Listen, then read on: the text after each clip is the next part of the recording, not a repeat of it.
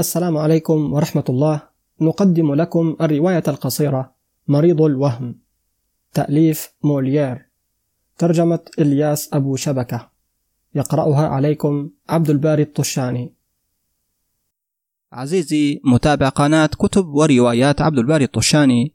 الآن يمكنك دعمنا للاستمرار في تقديم المزيد ولتحسين جودة المحتوى سواء على PayPal أو يمكنك الاشتراك معنا على منصة Patreon التي نشارك فيها معك محتوى حصريا.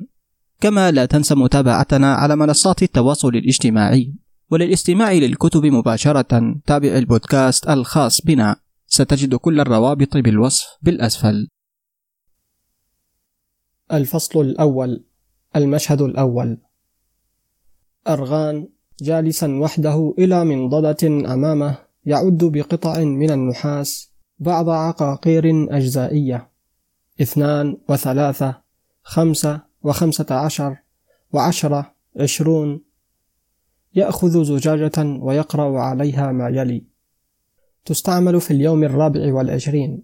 حقنة صغيرة تدخل بسرعة فتنظف أحشاء حضرتك وتبردها. ثلاث فرنكات. إن الذي لا يعجبني في السيد فلوران الأجزائي هو أن ثمن عقاقيره مرتفع دائما ويطلبه بلهجة رسمية. ينبغي للمرء أن يكون عاقلا فلا يجرد المرضى من فلوسهم. ثلاثة فرنكات ثمن تنظيف أحشاء يكفي فرنكان. وفي مساء اليوم نفسه تأخذ جرعة من شراب الجولاب ركب خصيصا لتنويم حضرتك. وثمنه ثلاثة فرنكات. لا بأس فهذا الشراب ينومني في الليل. وقرأ أيضا وفي اليوم الخامس والعشرين تأخذ جرعة مسهلة ومقوية ركبت من الجولاب الشرقي وغيره حسب إشارة السيد بورغون وثمنها أربعة فرنكات. إنك تهزأ يا سيد فلوران. فالسيد بورغون لم يأمرك بأن تضع أربعة فرنكات. ضع ثلاثة فرنكات فقط. وفي اليوم السادس والعشرين تستعمل حقنة لتسريح الغازات من بطنك. فرنكان. فرنك واحد يا سيد فلوران.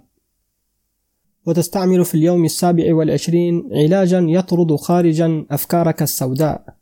ثلاثة فرنكات. حسنا. أنا شديد الغبطة بهذا السعر المعقول. وفي اليوم الثامن والعشرين تأخذ جرعة من الحليب الممزوج بالشراب لتبرد دم حضرتك. خمسة فرنكات. ماذا؟ مهلا يا سيد فلوران. إذا استمرت مطالبك على هذه الخطة فإني أعدل عن المرض. فاكتفي بأربعة فرنكات. لقد تناولت هذا الشهر ثمانية علاجات. واستعملت اثني عشر تنظيفا. وفي الشهر الماضي تناولت اثني عشر علاجا واستعملت عشرين تنظيفا. فلا غرابة إذا كانت صحتي في هذا الشهر أسوأ منها في الشهر الفائت. وسأطلع السيد بورغون على ذلك ليضع له حدا. هيا خذوا من أمام هذه العقاقير. ينتبه إلى أن لا أحد في الغرفة. لا أحد هنا إنهم يتركونني دائما وحدي ثم يقرع جرسا أمامه. لا يسمعون ولن يسمعوا. فجرسي لا يدق دقا كافيا. درلين درلين درلين عبثا كأنني لا أدق. يا حمقاء إنهم طرش. توانيت. وهنا يكف عن قرع الجرس ويبدأ بالصراخ. درلين درلين درلين أخذكم الشيطان. أيتركون مريضا وحده؟ ثم يصرخ درلين درلين درلين إنه لأمر فظيع إنهم يتركونني أموت وحدي. درلين درلين المشهد الثاني أرغان وتوانيت توانيت وهي داخلة. آتية آتية. أرغان. آه يا حمقاء. توانيت تتظاهر بأنها لطمت رأسها. يا لك من لجوج إنك تلح في طلب الناس إلحاحا جعلني ألطم رأسي على زاوية نافذة أرغان وهو غضبان. آه يا خائنة. توانيت تقاطعه. آه. أرغان. منذ ساعة. لقد تركتني. توانيت. آه. أرغان. اخرسي أيتها الحمقاء ودعيني أخاصمك. فلقد جرحت حنجرتي. توانيت. وأنت لقد جعلتني أحطم رأسي وهذا يساوي تلك واحدة بواحدة إذا شئت. أرغان ماذا؟ أيتها الحمقاء. توانيت. إذا خاصمت أنت أبكي أنا. أرغان تتركينني أيتها الخائنة؟ تريدين تريدين ماذا؟ وهل ينبغي ألا أذوق حتى لذة الخصام؟ توانيت. خاصم ما شئت وكيف شئت. أرغان ولكنك لا تدعينني أخاصمك بمقاطعاتك المتواصلة. توانيت إذا كان الخصام يحلو لك فأنا بدوري يحلو لي البكاء. كل له لذته. آه. أرغان هيا قفي عند هذا الحد. أخرجي هذه العقاقير من هنا أيتها الحمقاء. ثم ينهض. هل نجحت الحقنة التي استعملتها اليوم؟ توانيت. حقنتك؟ أرغان. نعم. كيف كان البول؟ توانيت. وحقك إني لا أتدخل في هذه المسائل. فعلى السيد فلوران أن يضع فيها أنفه لأنه يستفيد منها. أرغان. اهتمي بأن تهيئي لي واحدة أخرى أستعملها بعد هنيهة. توانيت. أرى أن السيد فلوران هذا وذلك السيد بورغون يتصرفان بجسمك كما يريدان وأنهما يجدان فيك بقرة حلوبا. وإني لأريد أن أسألهما أي داء اكتشفاه فيك ليصفا لك جميع تلك الأدوية. أرغان اخرسي أيتها الحمقاء. فليس من شأنك أن تراقبي وصفات الطب. أحضري إلي ابنتي أنجيليكا فلدي ما أقوله لها. توانيت ها هي ذي جاءت من نفسها. فلقد حزرت فكرك. المشهد الثالث.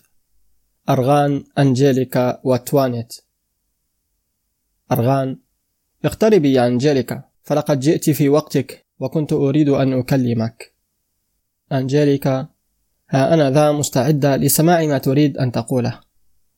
أرغان يقول لتوانيت انتظري هاتي عصاي. فسأعود بعد هنيهة. توانيت أسرع بالذهاب يا سيدي. أسرع. فالسيد فلوران يخلق لنا مشاكل. المشهد الرابع. أنجيليكا وتوانيت.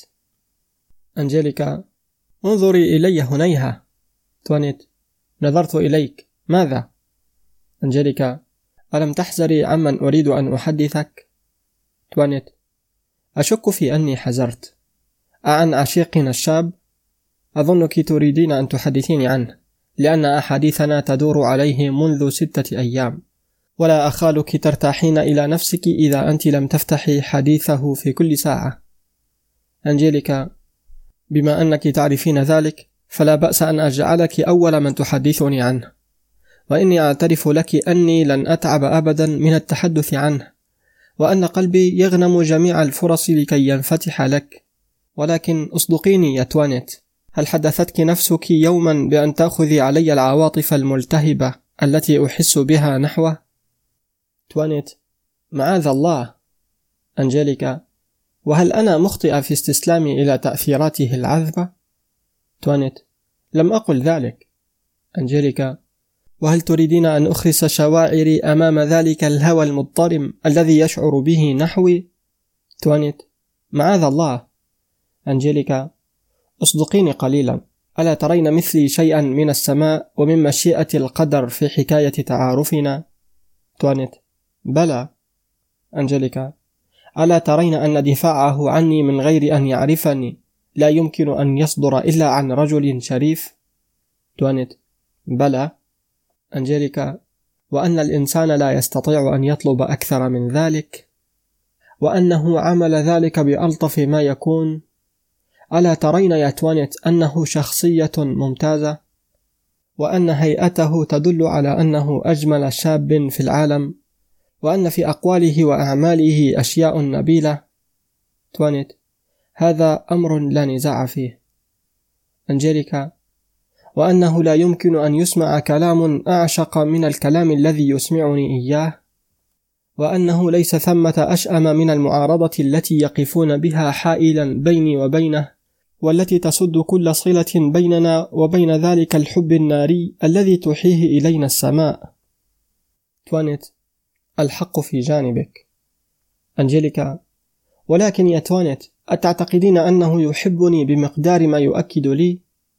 توانيت ها إن هذه المسائل كثيرا ما تستلزم كبير تدقيق فتكسيرات الحب شديدة الشبه بالحقيقة ولقد رأيت في ذلك جمهورا من كبار الممثلين. أنجليكا آه ماذا تقولين يا توانيت؟ وهل يمكن أن لا يكون صادقا في كلامه؟ توانيت على كل ستتحققين ذلك بنفسك. ورسالته التي تسلمتها أمس والتي يطلب فيها يدك للزواج ستكون سبيلا لك لتعلمي أصادق هو أم كاذب. انجيليكا آه يا توانيت. إذا خدعني هذا فلن أصدق رجلا في حياتي. توانيت هو ذا والدك قادم. المشهد الخامس. أرغان أنجيليكا وتوانيت. أرغان أريد أن أطلعك يا بنتي على نبأ ربما لم تكوني تنتظرينه. إنك مطلوبة للزواج. ماذا؟ تضحكين؟ صحيح. إن كلمة زواج تفرح وتسر. آه أيتها الطبيعة. أيتها الطبيعة.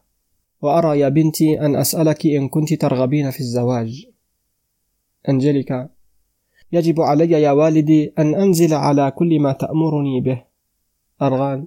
أنا مسرور بأن تكون بنتي مطيعة. إذا فالقضية انتهت. ولقد وعدت بك. أنجليكا. علي أن أسير حسب مشيئتك سيرا أعمى يا أبي أرغان. كانت زوجتي خالتك ترغب إلي أن أجعلك راهبة وهذا رأي أختك الصغرى أيضا. تمتمت تونت مع نفسها؟ هذه البهيمة لها حجتها في ذلك. أرغان لم تكن تريد أن ترضى بهذا الزواج ولكني حملتها على الاقتناع بصحته وأعطيت كلامي. أنجليكا إني لمدينة لك بهذا الكرم يا أبي. توانت لأرغان الحق أقول لك أني شاكرة لك ذلك وهذا أعقل عمل قمت به في حياتك. أرغان لم أرى الشخص بعد ولكن قيل لي أني سأرتاح إليه وأنت أيضا. أنجيليكا بدون ريب يا أبي. أرغان كيف رأيته؟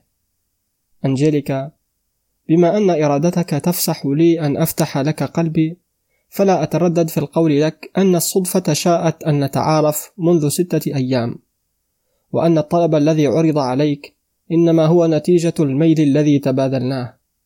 أرغان لم أعرف ذلك ولكني مسرور جدا بمعرفته. قيل لي إنه فتى عال ذو قامة جميلة جذاب في شخصه ذو سحنة جميلة عاقل وشريف الخلق. نبيل أنجليكا. أنبل شخص في العالم. أرغان. يجيد التكلم باليونانية واللاتينية. وينال شهادة الطب بعد ثلاثة أيام. أنجليكا. هو يا والدي؟ أرغان. نعم. أولم يقل لك ذلك؟ أنجليكا. لا. ومن قال لك ذلك؟ أرغان. السيد بورغون. أنجليكا وهل السيد بورغون يعرفه؟ أرغان يا له من سؤال غريب.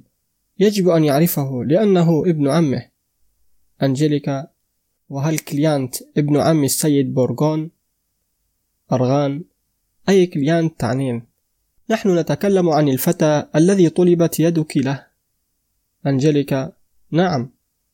أرغان وهذا الفتى هو ابن عم السيد بورغون الذي هو ابن صهره الطبيب السيد ديافواروس وهذا الابن يدعى توماس ديافواروس وليس كليانت. ولقد عقدنا هذا الزواج في الصباح. السيد بورغون والسيد فلوران وأنا وغدا يجيء إلي هذا الصهر مصحوبا بوالده. ماذا؟ أراك مضطربة أنجليكا ذلك يا أبي إنك تكلمت عن شخص غير الذي أعنيه توانيت ماذا يا سيدي؟ كيف سمحت لنفسك أن تقوم بعمل كهذا؟ وهل تريد أن تزوج ابنتك من طبيب مع تلك الثروة التي تملك؟ أرغان أجل ولكن أي شأن لك أنت يا وقحة؟ توانيت إنك شديد التسرع ألا نستطيع أن نتفاهم معا من غير أن نتخاصم؟ تعال نتكلم بهدوء. ما هي حجتك في صحة زواج كهذا؟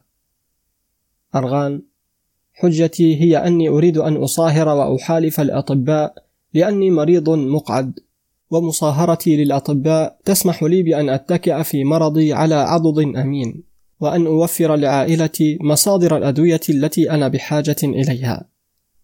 توانيت. طيب هذه حجة مقنعة. ولكن فكر جيدا. أمريض أنت؟ أرغان. ماذا تقولين أيتها الحمقاء؟ نعم أنا مريض. نعم. أنا مريض أيتها الوقحة توانيت. إذا نعم. يا سيدي أنت مريض. ولا ينبغي أن نتخاصم على ذلك. نعم. إنك مريض جدا. أوافق على ذلك. ومريض أكثر مما تظن. ولكن ابنتك يجب أن تتزوج بقرين لها هي. وبما أنها ليست مريضة فلا حاجة لأن تعطي يدها لطبيب أرغان إني أزوجها من طبيب لأجل أنا والابنة الشريفة يجب أن تفرح وتغتبط بالاقتران بمن هو مفيد لصحة والدها. توانيت يا سيدي أتريد أن أنصحك كصديقة؟ أرغان ما هي هذه النصيحة؟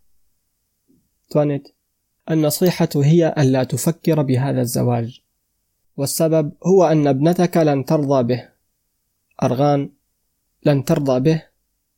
توانيت نعم لن ترضى. وستقول لك أنها لا تعبأ بالسيد ديافواروس ولا بابنه توماس ديافواروس ولا بجميع ديافواروس العالم. أرغان أما أنا فإني أعبأ بهم جميعا عدا أن القسمة صالحة جدا. فالسيد ديافواروس غني كبير ولن يرثه غير ابنه توماس. ثم إن السيد بورغون الذي لا زوجة له ولا بنين سيعطيه جميع ما يملك لأجل هذا الزواج. والسيد بورغون رجل يبلغ دخله السنوي ثمانية آلاف فرنك. توانيت.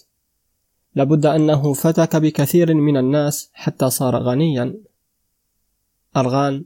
ثمانية آلاف فرنك دخل سنوي مبلغ لا يستهان به. فضلا عن أن ثروة الأب كبيرة جدا. توانيت كل هذا حسن يا سيدي ولكني أعود فأنصحك. ويجب أن تبقى هذه النصيحة بيننا. بأن تختار لها زوجا آخر فابنتك لم تخلق لتكون مدام ديافاروس. أرغان وأنا أريد أن يكون ذلك. توانيت أوف لا تقل ذلك. أرغان كيف لا أقول ذلك؟ توانيت. لكي لا يقول الناس أنك لا تفكر بما تقول. أرغان. ليقل الناس ما يشاءون. وأكرر عليك أني أريد أن تنفذ الكلام الذي أعطيته. توانيت. وأنا أكرر عليك أنها لن تنفذه. أرغان. إذا أرغمها عليه. وإذا لم تصغي سأدخلها إلى الدير. توانيت. لن تدخلها إلى الدير. أرغان. لن أدخلها إلى الدير إنها لحكاية مضحكة. لن أدخل ابنتي إلى الدير إذا شئت. توانيت. قلت لك لا أرغان ومن يمنعني؟ توانيت. أنت نفسك فلن تسمح لقلبك أن يعمل هذا العمل. أرغان. بل أسمح له. توانيت. أنت تمزح. أرغان. لا لا أمزح. توانيت. العاطفة الأبوية ستتغلب عليك. أرغان لن تتغلب علي. توانيت دمعة صغيرة أو دمعتان ذراعان ترتميان على عنقك ويا والدي الصغير خارجا من شفتين عذبتين تكفي لتحرك عواطفك. أرغان لا أعبأ بهذا كله. توانيت سخافات. أرغان لا ينبغي أن تقولي سخافات. توانيت يا الله ولكني أعرفك حق المعرفة فأنت طيب الأخلاق. أرغان بسخط لست طيب الأخلاق بل أنا شرير عندما أريد. توانيت. بهوادا يا سيدي أنسيت أنك مريض؟ أرغان. أشير عليها إشارة مطلقة بأن تستعد لقبول الزوج الذي أريده. توانيت. وأنا أحظر عليها تحظيرا مطلقا العمل بموجب إشارتك. أرغان. أين نحن؟ وأي جسارة تخول خادمة مثلك؟ التلفظ بكلام كهذا في حضرة سيدها. توانيت عندما لا يفكر رب البيت بما يقول يحق للخادمة العاقلة أن تؤنبه. أرغان يركض وراءها. آه أيتها الوقحة. يجب أن أحطمك. توانيت تتجنبه وتضع الكرسي بينه وبينها. من واجبي أن أحول بينك وبين الأشياء التي تسبب لك العار. أرغان يركض وراء توانيت حول الكرسي وفي يده عصاه. تعالي تعالي أعلمك الكلام. توانيت وهي تتجنبه. يجب علي ألا أدعك تنجز أعمالا خرقاء. لن أوافق على هذا الزواج. لا أريد أن تتزوج توماس هذا. ستطيعني أنا ولن تطيعك. أرغان يقف. أنجيليكا أوقفي لي هذه الوقحة أنجيليكا ولكن يا والدي أرغان إذا لم توقفيها أسقط عليك لعنتي. توانت وهي خارجة وأنا أحرمها إذا أطاعتك. أرغان يرتمي على كرسيه. آه آه لم أبقى أتحمل. هذا كله يميتني. المشهد السادس. بلين وأرغان. أرغان. آه اقتربي يا زوجتي. بلين ما بالك يا زوجي المسكين؟ أرغان تعالي تعالي إلى هنا لنجدتي. بلين ماذا تراه جرى لك يا ولدي الصغير؟ أرغان لقد أخرجتني عن نفسي. بلين وحسرتاه يا زوجي الصغير المسكين. كيف جرى ذلك يا صديقي؟ أرغان إن توانيت الشقية أصبحت أوقح منها في الماضي. بلين ولكن كفاك استسلاما إلى الغضب. أرغان لقد أغضبتني جدا يا صديقتي الصغيرة. بلين بهوادا يا ولدي بهوادا أرغان وبقيت ساعة كاملة تعترضني في المسائل التي أريدها. ولقد بلغت بها الوقاحة إلى درجة أنها راحت تقول لي أني لست مريضا. بلين إنها لوقحة جدا. أرغان وتعلمين يا قلبي أي إهانة هي هذه؟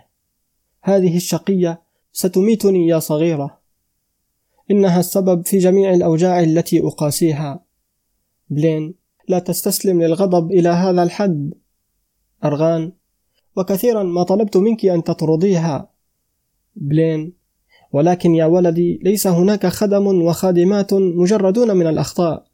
ونضطر أحيانا أن نتحمل خصالهم السيئة بسبب خصالهم الحميدة. وتونت هذه لها حسناتها كخادمة فهي صادقة ومجتهدة وأمينة. وتعلم أنه ينبغي لنا اليوم أن نراعي الخادمات اللواتي نتخذهن. المشهد السابع أرغان بلين وتوانيت توانيت مولاتي بلين أجيبيني. لماذا أغضبت زوجي؟ توانيت بلهجة عذبة. أنا يا مولاتي وحسرتاه لا أدري ماذا تريدين أن تقولي. ولم أفكر بسوى مرضاة سيدي في كل شيء. أرغان يا لك من خائنة. توانيت. قال لنا إنه يريد أن يعطي يد ابنته لابن السيد ديافواروس فأجبته أن القسمة مناسبة لها على أني ظننت أن إدخالها إلى الدير سيكون أنسب لها. بلين ليس في هذا ضرر على الإطلاق وأرى أن توانت مصيبة بما تقول. أرغان آه إنك تصدقينها يا حبيبتي ولكنها لصة فقد صوبت علي ماءة إهانة. بلين صدقتك يا صديقي. وتقول لتوانيت اسمعي يا توانيت إذا أغضبت زوجي مرة أخرى أطردك خارجا والآن أعطيني وشاحه المفرى ومخدات ليهيأ له مكانه على الكرسي. ثم تقول لزوجها أغرز قبعتك في رأسك حتى أذنيك فليس أدعى إلى الزكام من تلقي الهواء بالأذنين. أرغان آه يا حبيبتي إني لمدين لك بجميع العنايات التي تبذلينها لأجلي. بلين وهي تضع المخدات حول أرغان انهض لأضع هذه المخدات تحتك ضع هذه لتتكئ عليها. وهذه وراء ظهرك وهذه لتسند بها رأسك. توانيت تضع مخدة على رأسه بعنف وتقول وهذه لتقيك الندى. أرغان ينهض غاضبا ويرمي توانيت بالمخدة. آه أيتها الوقحة تريدين أن تخنقيني؟ ثم تهرب توانيت. المشهد الثامن أرغان وبلين. بلين ها ها. لا ها ما هذا؟ أرغان يرتمي على كرسيه. آه لم أبقى أقدر أن أتحمل. بلين لماذا تستسلم هكذا إلى الغضب؟ لقد ظنت أنها تحسن عملا. أرغان إنك لا تفهمين خبث هذه الشقية. آه يا صديقتي لقد أخرجتني عن نفسي وأصبحت بحاجة إلى ثمانية علاجات وإثنى عشر تنظيفا لأعوض كل هذا. بلين. هدئ روعك قليلا يا صديقي الصغير. أرغان آه يا صديقتي إنك عزائي الوحيد. بلين مسكين أنت يا ولدي الصغير. أرغان آه لكي أبرهن لك على حبي إياك يا قلبي أريد أن أكتب وصيتي كما قلت لك. بلين لا يصح أن نبحث في هذا الآن ولا أطيق أن أتصور هذه الفكرة. فكلمة وصية تكفي لترعشني حزنا وغما. أرغان لقد قلت لك إني سأخاطب الكاتب العدل في ذلك. بلين هو هنا فقد صحبته معي. أرغان أدخليه إذا يا حبيبتي الصغيرة. بلين وحسرتاه إن من تحب زوجها لا تفكر في أمور كهذه. المشهد التاسع. الكاتب العدل بلين وأرغان. أرغان اقترب يا سيد بونفوا. اقترب وخذ لك كرسيا إذا شئت. لقد قالت لي زوجتي إنك رجل طيب ومن أصدقائها الخلصاء. ولقد كلفتها أن تحدثك عن وصية أريد تسجيلها. بلين وأسفا لست جديرة بأن أبحث أمورا كهذه. الكاتب العدل لقد شرحت لي سيدي المقاصد التي تنويها ولدي ما أقوله لك في هذا السبيل وهو أنك لن تستطيع أن تنيل امرأتك شيئا بوصيتك. أرغان. ولكن لماذا؟ الكاتب العدل. لأن العادة تقف حائلا. فلو كنت في بلاد تعالج فيها الحقوق بالكتابة لصح ذلك. ولكن في باريس وفي البلدان المتأثرة بالتقاليد أو ببعضها على الأقل لن يصح ذلك. وكل محاولة من هذا القبيل تذهب عبثا. أرغان إنها لعادة وقحة جدا. ألا يستطيع الزوج أن يترك شيئا لامرأة يحبها وتحبه وتعتني به. تحدثني نفسي أن أستشير المحامي لأعلم بأي وسيلة أستطيع أن أقوم بهذا العمل. الكاتب العدل لا ينبغي لك أن تلجأ إلى المحامين. إذ أن هؤلاء كثيرا ما يكونون صارمين في أمور كهذه ويعتقدون أنها جريمة كبيرة أن يجاوزوا حد القانون. وهؤلاء الناس يجهلون واجبات الضمير على أن هنالك من نستطيع أن نستشيرهم فهم يستحلون مجاوزة الشريعة برفق. ويعرفون أن يجعلوا عدلا ما ليس مسموحا به وأن يمهدوا الصعوبات ويجدوا وسائل لتعديل العادات والتقاليد بطرق خاصة. ولولا هؤلاء لبقي العالم يرزح تحت مشاكل عديدة إذ أن تسهيل الأمور من ضروريات الحياة أرغان لقد قالت لي زوجتي يا حضرة السيد إنك رجل طيب القلب حاذق فأرجو منك أن تقول لي كيف أعمل لآهبها ثروتي وأحرم أولادي جميعا الكاتب العدل كيف تعمل؟ تستطيع أن تختار صديقا حميما لزوجتك تعطيه بشكل قانوني في وصيتك كل ما يتاح لك أن تعطيه. وهذا الصديق يحيل إليها بدوره ما تكون قد أعطيته إياه. وتستطيع أيضا وأنت على قيد الحياة أن تضع في يدها مالا نقدا أو ورقا لأمرها. بلين يا الله لا حاجة لأن تزعج نفسك بذلك. فإذا حل بك ما أعيذك منه يا ولدي أعدل عن البقاء في هذا العالم. أرغان آه يا صغيرتي. بلين نعم يا صديقي. إذا حل بك مكروه تصبح الحياة لا شيء في نظري. وألحق بك على الأثر لأؤكد لك أي عاطفة أشعر بها نحوك.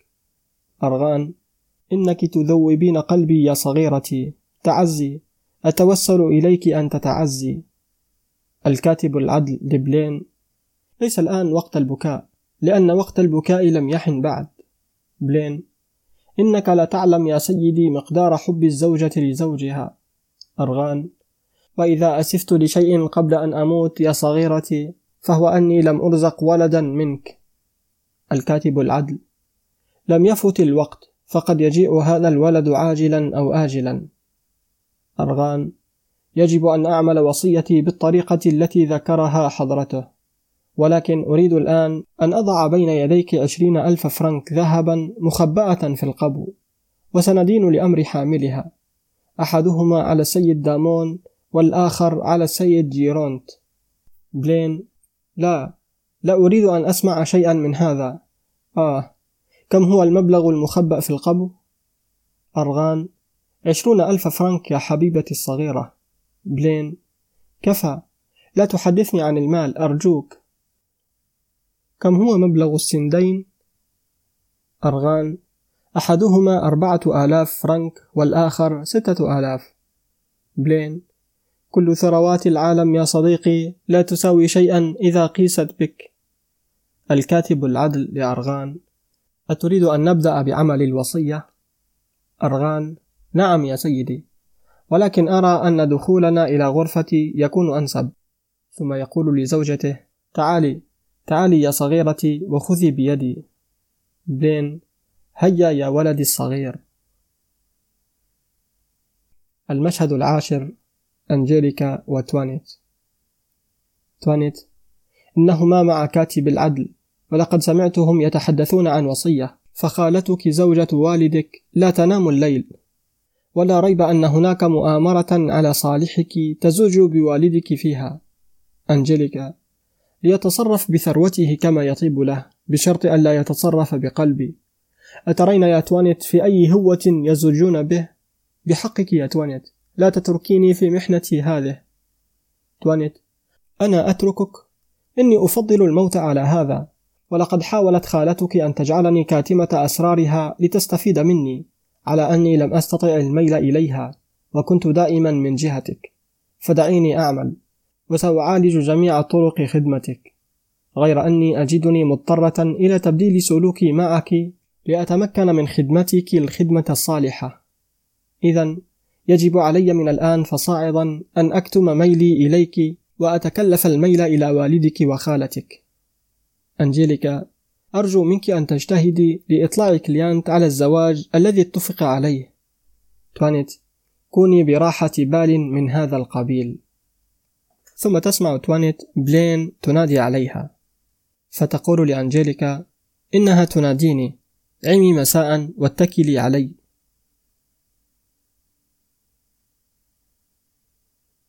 الفصل الثاني المشهد الأول كليانت وتوانيت توانيت وهي غير عارفة لكليانت ماذا تطلب يا سيدي؟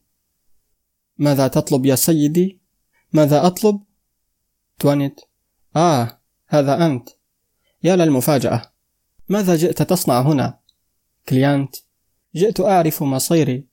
جئت أكلم أنجيليكا الوديعة وأستشير قلبها وأسألها عن رأيها في ذلك الزواج المشؤوم الذي اطلعت خبره. توانيت. حسنا. ولكن لا يصح أن تخاطب أنجيليكا بهذه اللهجة دفعة واحدة. ولقد أخبرت ولا ريب بالمراقبة الشديدة التي تراقب بها فلا تجرؤ على الخروج من البيت أو التكلم مع أحد من الناس. كليانيت ولكني لم أجئ إلى هنا بصفتي كليانت العاشق بل جئت كصديق لأستاذها الموسيقي الذي خولني حق القول أنه يرسلني مكانه. توانيت هو ذا والدها. فحد قليلا ودعني أقول له إنك هنا. المشهد الثاني أرغان وتوانيت. أرغان يظن نفسه وحيدا. أشار علي السيد بورغون بأن أمشي في غرفتي كل صباح اثنتي عشرة مرة ذهابا وإيابا. ولكني نسيت أن أسأله أفي العرض أم في الطول؟ توانت هو ذا يا سيدي. أرغان. أخفضي صوتك يا شقية فلقد زعزعت دماغي. أفلا تعلمين أن الناس لا يرفعون أصواتهم أمام المرضى؟ توانت أردت أن أقول لك يا سيدي أرغان قلت لك اخفضي صوتك. توانت سيدي ثم تتظاهر بأنها تتكلم. أرغان ماذا؟ توانت قلت لك أن وتتظاهر بأنها تتكلم. أرغان ماذا تقولين؟ توانت بصوت مرتفع. قلت لك إن هنا رجلا يريد أن يكلمك. أرغان ليدخل. ثم تشير توانت لكليانت بالدخول. المشهد الثالث أرغان كليانت وتوانت كليانت سيدي. ثم تقول توانت لكليانت لا ترفع صوتك إلى هذه الدرجة. مخافة أن تزعزع دماغ حضرته. كليانت سيدي إني لشديد الغبطة برؤيتي إياك واقفا وأحسن حالا من الماضي. توانت تتظاهر بأنها غضبت. ماذا تقول؟ أحسن حالا من الماضي؟ هذا خطأ فحضرته أسوأ من كل يوم. كليانت سمعت من يقول إن حضرته أحسن حالا وأرى وجهه مشرقا. توانيت ماذا تقصد أن تقول بوجهك المشرق هذا؟ فوجه سيدي سيء جدا وإنهم لوقحاء أولئك الذين قالوا لك إنه حسن فهو لم يسؤ بعد كما ساء اليوم. أرغان الحق بجانبها. توانيت. سيدي يمشي وينام ويأكل ويشرب كسائر الناس ولكن هذا لا يمنعه من أن يكون مريضا جدا. أرغان. صحيح. كليانت. إنما أسمعه الآن يدب القنوط في نفسي. جئت يا سيدي من قبل أستاذ الآنسة ابنتك. من قبل أستاذها في الموسيقى. فلقد اضطر أن يصرف بضعة أيام في الجبال فلقد اضطر أن يصرف بضعة أيام في الجبال. وبما أني صديقه الحميم فقد أرسلني لأواصل مكانه إعطاء الدروس للآنسة ابنتك خشية أن تنقطع عنها فتنسى الأمثولات السابقة. أرغان حسنا جدا. ثم يقول لتوانيت نادي أنجليكا. توانيت أرى من الأوفق يا سيدي أن آخذه إلى غرفتها. أرغان لا. بل دعيها تحضر إلى هنا. توانيت ولكنه لا يستطيع أن يلقنها أمثولاتها كما يجب أن يلقنها إياها إذا لم يختليا معا. أرغان بلى بلى. توانيت ولكن الضجيج يزعجك يا سيدي ويزعزع دماغك ولا يصح أن تتأثر بشيء في الحالة التي أنت فيها. أرغان لا لا فأنا أحب الموسيقى وسأكون مسرورا جدا. آه. هي هذه. ثم يقول لتوانيت أخرجي أنت وانظري امرأتي هل ارتدت ثيابها؟ المشهد الرابع أرغان أنجيليكا وكليانت. أرغان تعالي يا ابنتي فأستاذك الموسيقي خرج إلى الجبال وأرسل إليك هذا الشخص لينوب منابه. أنجيليكا وهي تتعرف على كليانت. آه أيتها السماء. أرغان ما هذا؟ من أين هذه الدهشة؟ ما الذي يدهشك بهذا الشكل؟ أنجيليكا هي حادثة مدهشة يا والدي أرغان كيف؟ أنجيليكا حلمت في الليل أني في أشد حالات الاضطراب وأن رجلا يشبه حضرة هذا السيد مثل أمامي فاستنجدت به وأنقذني مما أنا فيه ويا لها من دهشة كبيرة عندما جئت إلى هنا فوجدت أمامي من كان يجول في مخيلتي طول الليل كليانت. إنه لحظ كبير أن أشغل فكرك. إن في الليل وإن في النهار. ولا ريب أن سعادتي تكون كبيرة. إذا وجدت نفسك في مأزق ما ورأيتني أهلا لأن أنقذك منه. وليس هناك شيء يستطيع. ثم تدخل توانيت. المشهد الخامس. أرغان أنجيليكا كليانت وتوانيت. توانيت لأرغان. والله يا سيدي إني لك الآن. ولقد رجعت عن كل ما قلته أمس. فهو ذا السيد ديافاروس الأب والسيد ديافاروس الابن أقبلا جميعا لزيارتك. وسيكون لك صهر ممتاز. إذ أنك ستشاهد أجمل فتى في العالم. لم يقل إلا كلمتين لا غير سحرتا قلبي ولا ريب أن ابنتك ستنجذب إليه. أرغان لكليانت الذي تظاهر بالذهاب. لا تذهب يا حضرة السيد فسأزوج ابنتي. وهو ذا قرينها المقبل الذي لم تشاهده بعد. كليانت إنه لشرف كبير يا سيدي أن أكون شاهدا على مقابلة جميلة كهذه. أرغان إنه ابن طبيب وسيكون الزواج بعد أربعة أيام. كليانت حسن جدا. أرغان أطلع أستاذها الموسيقي على الأمر ليكون هنا يوم العرس وأرجو منك أن تكون حاضرا أنت أيضا. كليانت إنك تشرفني كثيرا يا سيدي. توانيت هيا اصطفوا. فلقد جاءا المشهد السادس. أرغان واضعا يده على قبعته من غير أن يرفعها. إن السيد بورغون يا سيدي قد حضر علي أن أكشف عن رأسي فأنت من رجال المهنة وتعرف العواقب. يافاروس لسنا في جميع زياراتنا إلا لنحمل النجدة للمرضى لا لنزعجهم. ثم يبدأ أرغان وديافاروس يتكلمان في وقت واحد. أرغان أتقبل يا سيدي بكثير من الغبطة الشرف الذي توليني إياه. ثم يتكلمان في وقت واحد فيقاطع أحدهما الآخر ويختلط الكلام بعضه ببعض. ديافاروس جئنا إلى هنا يا سيدي ولدي توماس وأنا لنؤكد لحضرتك سرورنا الشديد باللطف الذي أظهرته لنا في استقبالك إيانا. ويقول أرغان ولقد كنت أتمنى لو تمكنت من الذهاب إليك لأؤكد لك ولكنك تعلم يا سيدي ماذا يكون من أمر مريض مسكين لا يستطيع أن يعمل.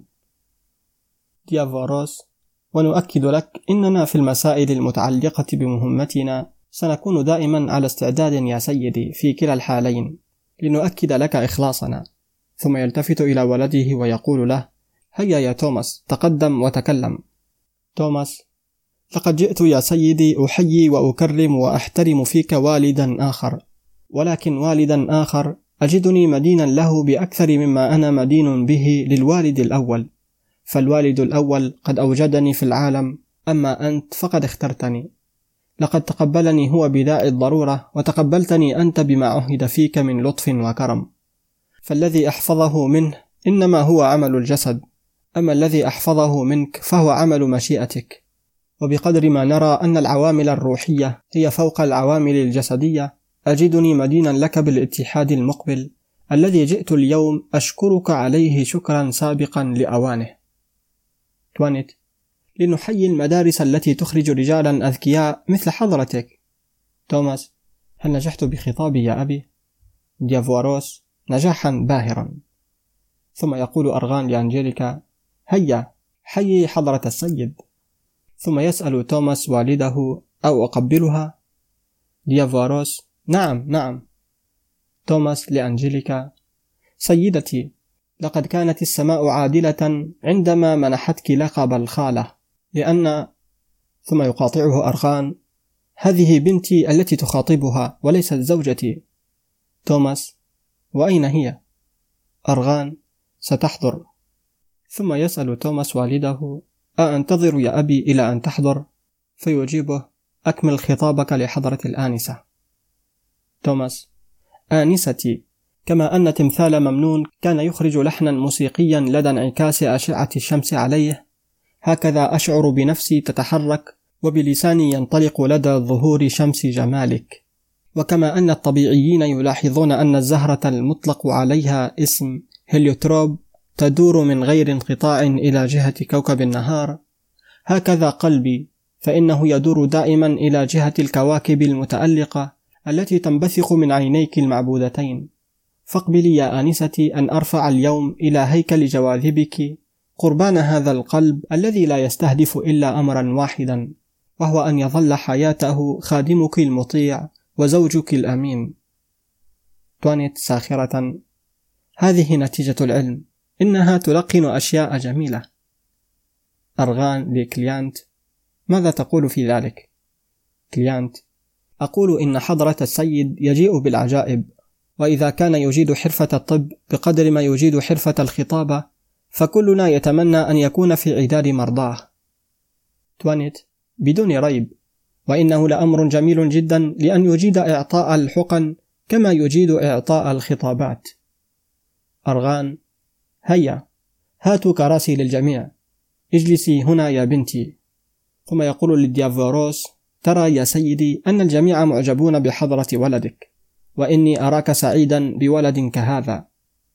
ديافوروس ليس لأني والده يا سيدي ولكني أستطيع أن أقول إني مسرور به وإن جميع الذين يرونه يتكلمون عنه كما يتكلمون عن غلام لا يضمر شرا.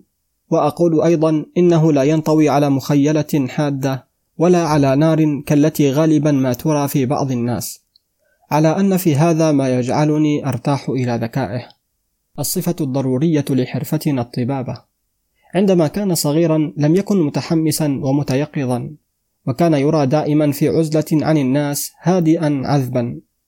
لا يفوه بكلمة ولا يأبه لتلك الألعاب المسماة صبيانية. ولقد تعبنا كثيرا في تلقينه القراءة إذ لم يكن وهو في التاسعة من عمره ليجيد معرفة الأحرف الأبجدية. وكنت أقول في نفسي لا بأس فالأشجار المتأخرة هي التي تحمل أفضل الثمار. والنقش على الرخام أثبت من النقش على التراب وإن يكن يستلزم جهودا ومشقة. وعندما أرسلته إلى المدرسة وجد في ذلك بعض الصعوبة. على أنه تجلد على الصعوبات وتجلد كثيرا حتى إن أساتذته راحوا يثنون على اجتهاده وانصبابه على الدروس. وأخيرا توصل إلى أخذ شهاداته بجبين مرتفع. وأستطيع أن أقول دون كبرياء إنه ما من تلميذ قدر له أن يقوم بمثل الجلبة والضجيج اللذين قام هو بهما في المنازعات المدرسية. فهو شديد المراس بالقتال في سبيل مبادئه. ولا يرجع عن رأيه في وجه من الوجوه بل يتوغل دائما فيه حتى ينفذ إلى آخر حدود المنطق. على أن الذي يفرحني فيه أكثر من سواه في هذه المسائل والذي يحذو فيه حذوي هو أنه يتمسك تمسكا أعمى بآراء القدماء. ولم يشأ يوما أن يصغي إلى اختبارات المحدثين في مخترعات هذا العصر المتعلقة بمجرى الدم وبآراء من هذه الطينة.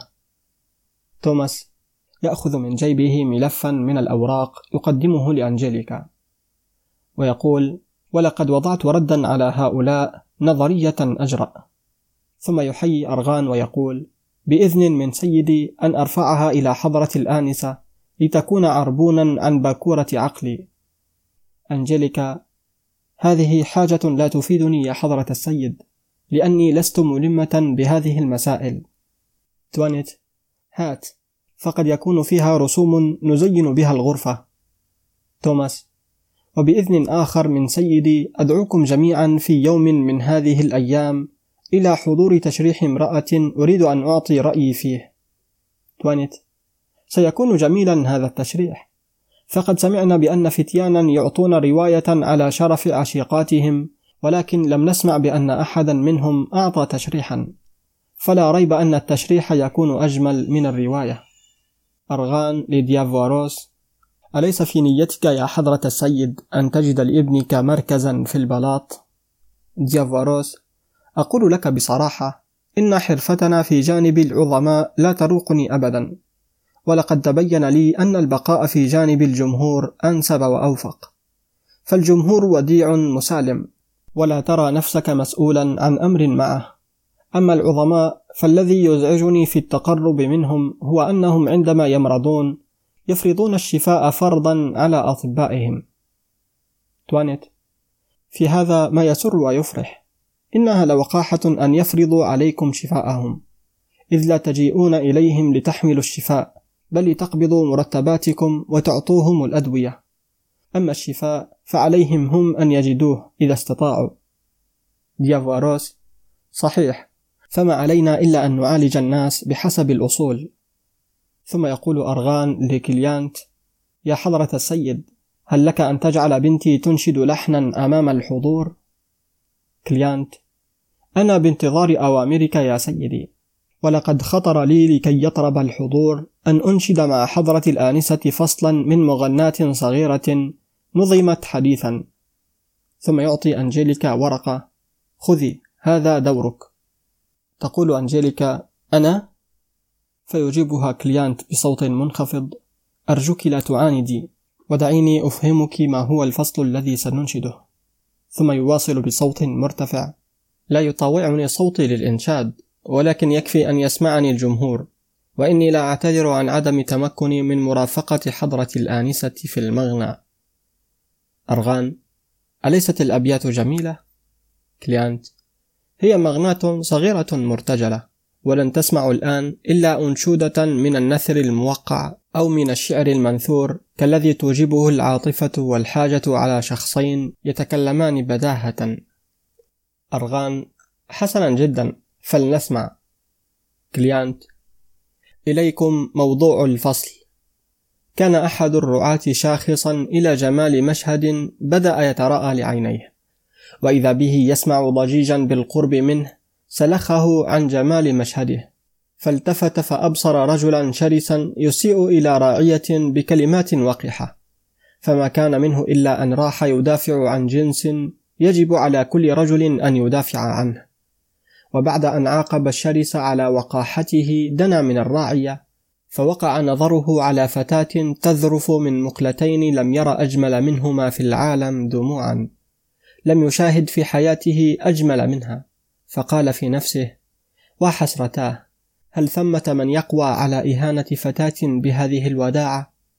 وأي شرس بل أي بربري لا يتفطر قلبه لدموع كهذه؟ ثم عهد على نفسه أن يوقف مجرى تلك الدموع الجميلة. وعاهدت الراعية على نفسها أن تشكره على خدمته الخفيفة. ولكن بطريقة جذابة عذبة ساحرة لم يقوى الراعي معها على امتلاك نفسه. فقال في ضميره هل ثمة أحد جدير بهذا الشكر؟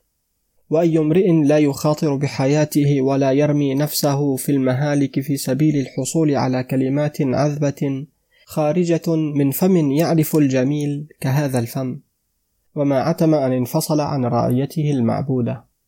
على أن النظرة الأولى كانت قد غرست في قلبه حبا لا تجيء السنوات بأحر منه وسرعان ما أخذ يشعر بآلام الفراق في مختلف أنواعها وراح يسعى جهده لرؤيتها مرة أخرى إلا أن الراعية كانت مانعة عنه فصحت عزيمته أخيرا على طلب يدها للزواج إذ أحس بأنه لن يستطيع الحياة بدونها وكتب إليها بطاقة بث فيها كل شواعره.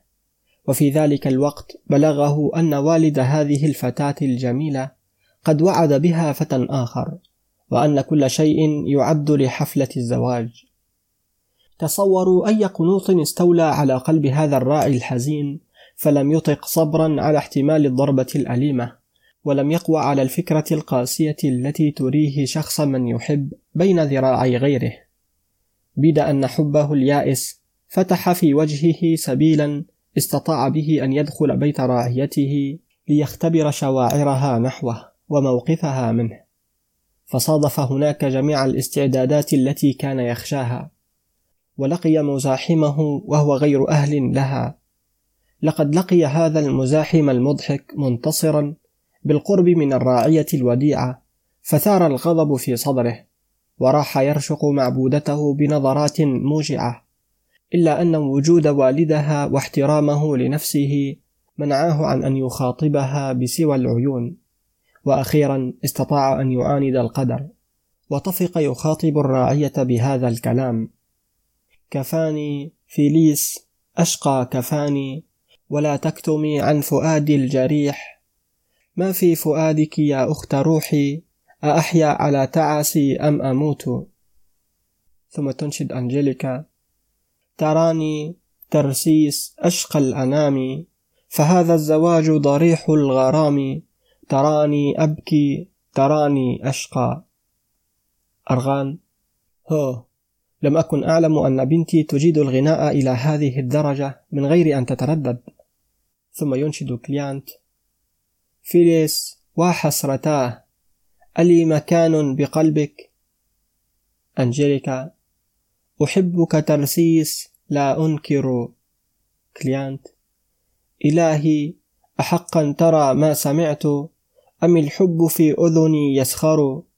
أعيدي أعيدي على مسمعي. أنجليكا أحبك ترسيس.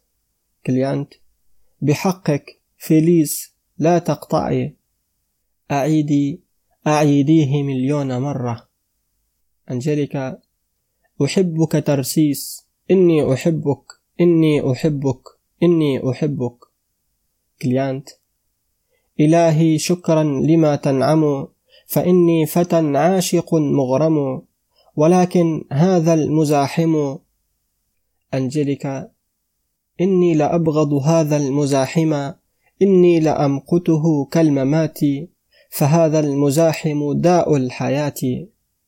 كليانت ولكن أبوك يريد أنجليكا الموت أولى الموت أولى. أرغان ولكن ماذا يجيب الوالد على كل هذا؟ كليانت لا يجيب بشيء. أرغان إنه لوالد أحمق. يسمع كل هذا ولا يقول شيئا؟ كليانت يريد أن ينشد. آه يا حبي فيقاطعه أرغان. لا لا يكفي. إن في هذا الفصل مثلا سيئا.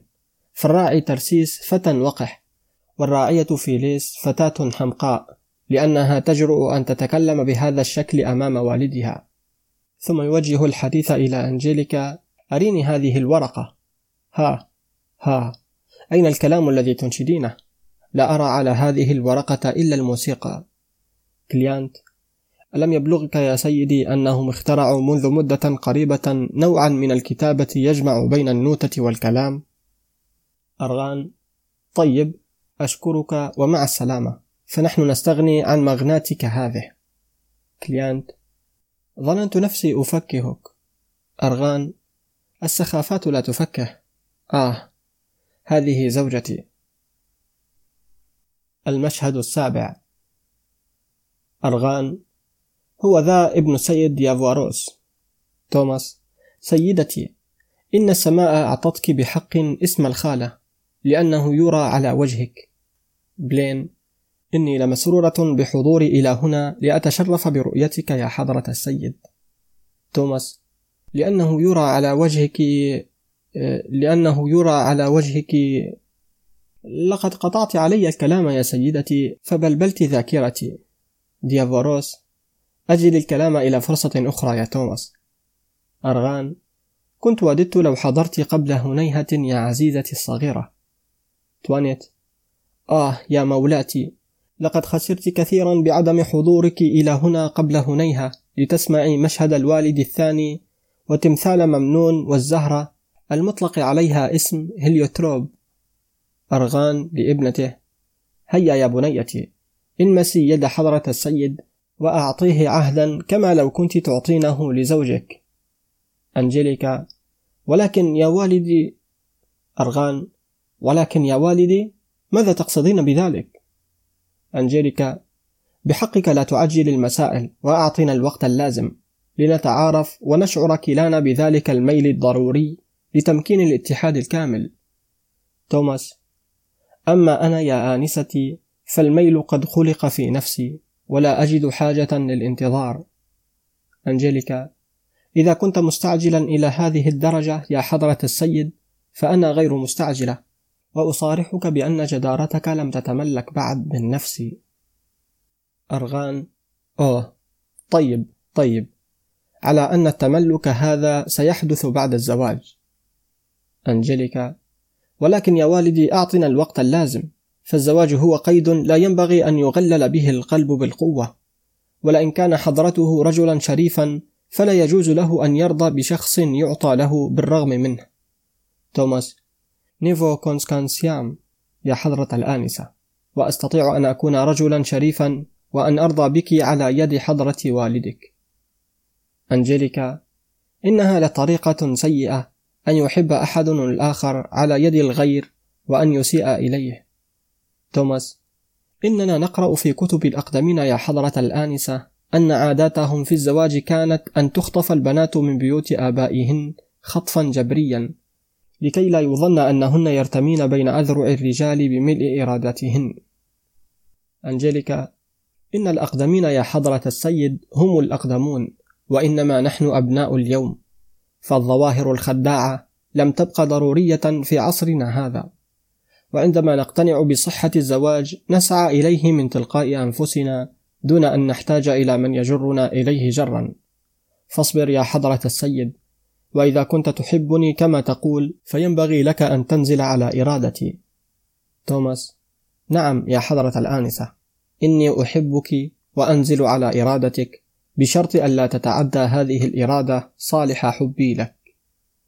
أنجليكا ولكن أكبر دليل على الحب هو أن ينزل المحب على مشيئة من يحب. توماس distinguo يا حضرة الآنسة. أما ما يتعلق بالامتلاك فأقول concedo. وأما ما لا يتعلق به فأقول nego. توانيت لأنجيليكا. حضرته يجيد التحليل فهو خارج من المدرسة حديثا. فلماذا الإصرار إلى هذا الحد؟ ورفضك الحصول على مجد الالتحاق بالجامعة. بلين ربما كان لها ميل آخر. أنجيليكا إن يكن لي ميل يا حضرة السيدة فهو ما يسمح لي به العقل والشرف. أرغان هلا أتراني خيال صحراء هنا؟ بلين لزوجها لو كنت مكانك يا بني لما أرغمتها على الزواج وعرفت ماذا أصنع. أنجليكا أعرف ماذا تريدين أن تقولي يا حضرة السيدة. ولا أجهل ما تضمرينه لي من الإخلاص. على أن نصائحك قد لا تكون موافقة للنزول عندها. بلين. ذلك أن البنات العاقلات الشريفات مثلك يسخرن من الطاعة والنزول على مشيئة آبائهن. كان ذلك حسنا في الماضي. أنجليكا. إن لواجبات الإبنة حدا يا حضرة السيدة. والعقل والشرائع لا تبسط هذه الواجبات على كل شيء أيا كان. بلين تريدين أن تقولي أنك تختارين زوجا على هواك؟ أنجليكا إن يكن والدي لا يريد أن يزوجني من الرجل الذي أحب فأرجو منه على الأقل ألا يرغمني على التزوج من رجل لا أستطيع أن أحبه. أرغان للحضور. أيها السادة أستميحكم عذرا على كل هذا. أنجليكا لكل فتاة هدف في الزواج. فمن الفتيات من يتزوجن ليخرجن من ربقة أهلهن ويصبحن قادرات على التصرف بنفوسهن كما يردن ومن الفتيات يا حضرة السيدة من يتخذن الزواج وسيلة للتجارة فلا يتزوجن إلا ليثرين بموت أزواجهن ويأخذن بالتنقل من زوج إلى زوج لكي يستولين على بقاياهم. فهؤلاء الفتيات لا ينظرن إلى الرجل النظرة الصحيحة. بلين أجدك اليوم شديدة الرغبة في التحليل ولا أعلم ماذا تقصدين من وراء ذلك. أنجيليكا أنا يا حضرة السيدة ماذا تريدين أن أقصد غير ما قصدت؟ بلين إنك حمقاء إلى درجة لا أستطيع معها أن أتحملك. أنجيليكا أراك تحاولين استدراجي إلى أن أجيبك بمثل لهجتك ولكن ثقي أنك لن تحصلي على هذه الميزة. بلين لا أرى حماقة توازي حماقتك. أنجليكا الحق في جانبك يا حضرة السيدة. بلين وفي عجرفتك سخافة وادعاء يسخر منهما جميع الناس. أنجليكا كل هذا لا يفيد يا حضرة السيدة وسأكون حكيمة بالرغم منك. ولكي أقنطك من النجاح فيما تريدين لا أجد أفضل من الانصراف من وجهك. أرغان لأنجليكا وهي خارجة. اسمعي يجب أن تختاري بين اثنين. إما أن تتزوجي حضرة السيد وإما أن تدخل الدير. ثم يقول لزوجته لا تزعجي نفسك فسأتدبر الأمر. بلين أتركك الآن بأسف شديد. فلدي حاجة أقضيها في المدينة وسأعود بعد هنيها. أرغان اذهب يا حبيبتي الصغيرة ومري على الكاتب بالعدل كما اتفقنا. بلين إلى اللقاء يا صديقي الصغير. أرغان إلى اللقاء يا صغيرتي. المشهد الثامن.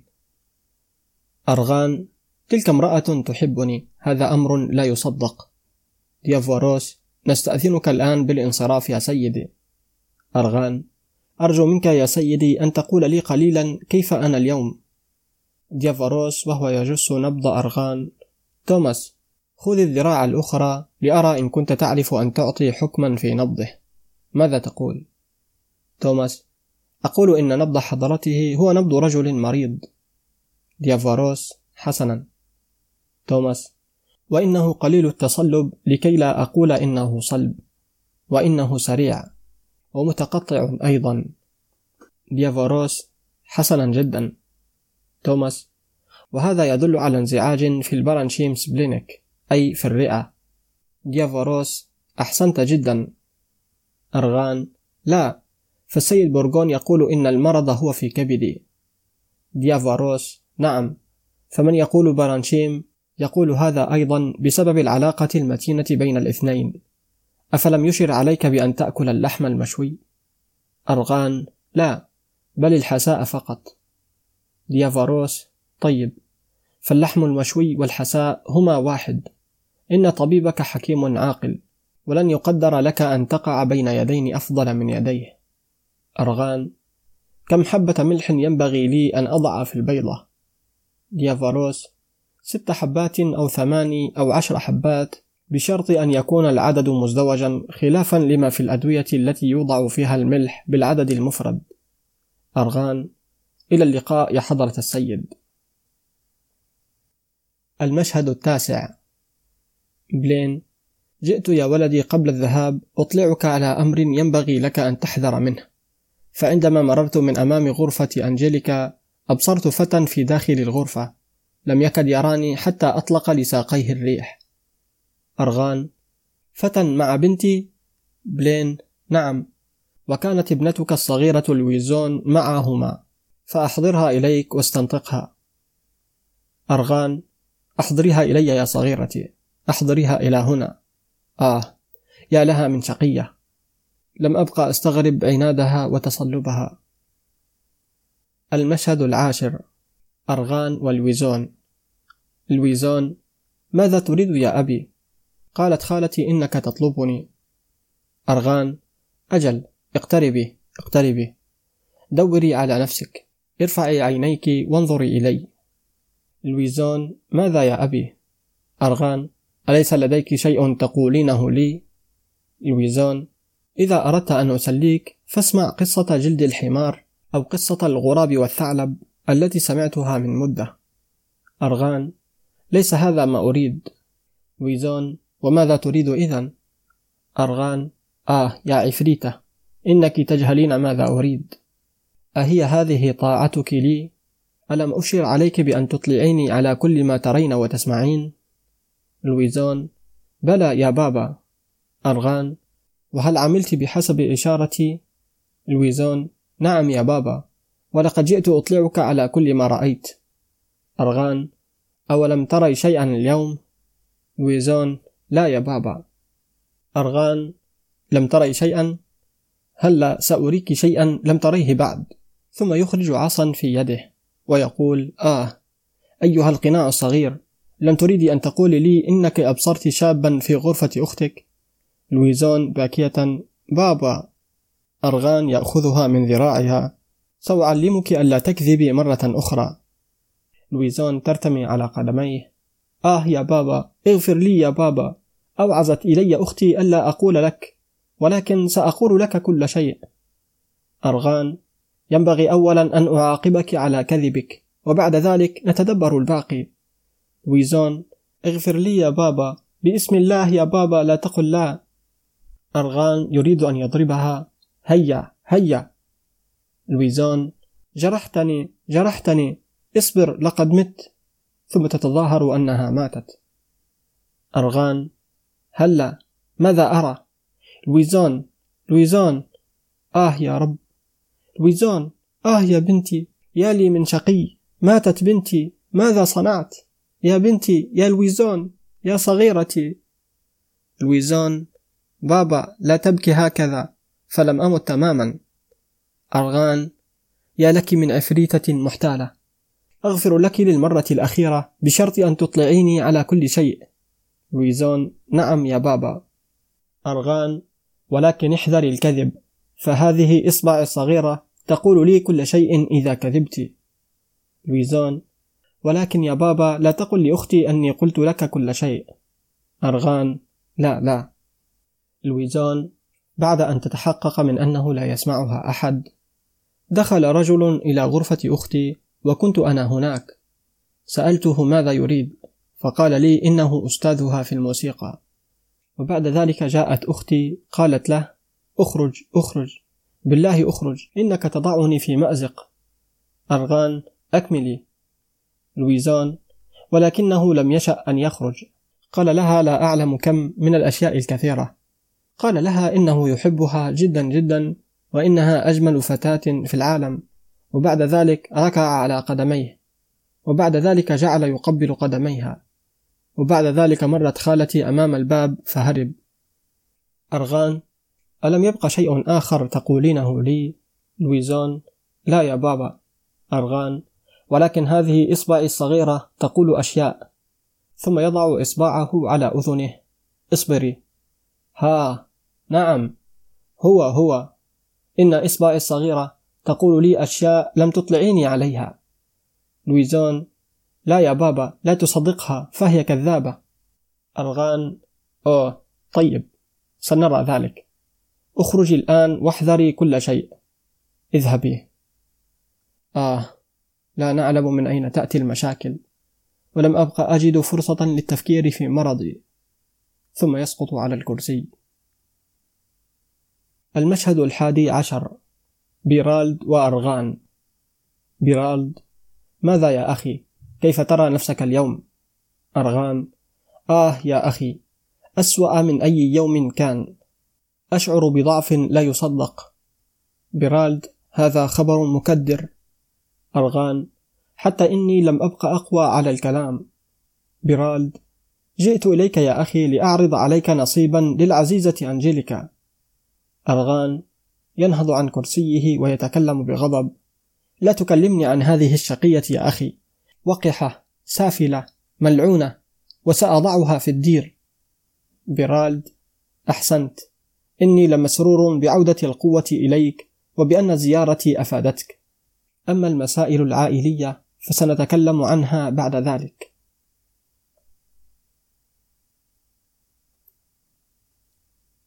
الفصل الثالث المشهد الأول بيرالد أرغان وتوانيت بيرالد أتريد أن نتكلم هنيهة يا أخي؟ أرغان اصبر قليلا فسأعود توانيت خذ يا سيدي فهل نسيت أنك لا تستطيع المشي من غير عصا؟ أرغان الحق معك.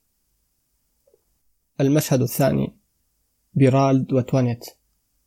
توانيت أرجو إليك ألا تهمل أمر ابنة أخيك.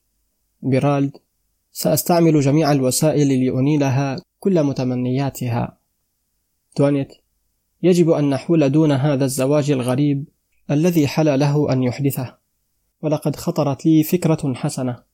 وهي أن ندخل إلى هذا المكان طبيبا من جهتنا يستدرج السيد أرغان إلى إقصاء الطبيب بورغون عنه بعد أن يصف له تصرفاته السيئة. ونظرا لأنه ليس لدينا من يقوم بهذه المهمة فقد صحت عزيمتي على أن ألعب هذا الدور بنفسي. بيرالد ماذا؟ توانيت هي فكرة غريبة وقد تكون موافقة أكثر منها حكيمة. فدعني أعمل واعمل أنت من جهتك. هو ذا صاحبنا. المشهد الثالث.